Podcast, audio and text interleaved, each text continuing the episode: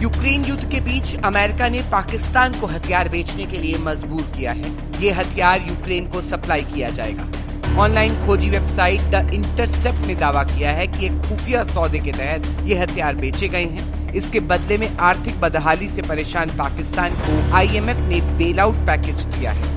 The intercept ने report को पुख्ता बनाने के लिए अमेरिकी और पाकिस्तानी सरकार के दस्तावेजों का हवाला भी किया है। रिपोर्ट में कहा गया है कि आईएमएफ के बेल आउट पैकेज से पाकिस्तान के पैसे के दबाव को कुछ कम किया जा सकता है।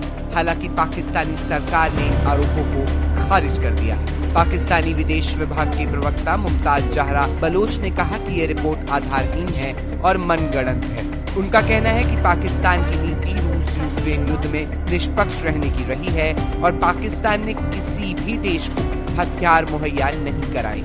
आपको बता दें कि जुलाई में यूक्रेन के विदेश मंत्री ने इस्लामाबाद का दौरा किया था। उन्होंने इस खबर को खारिज कर दिया।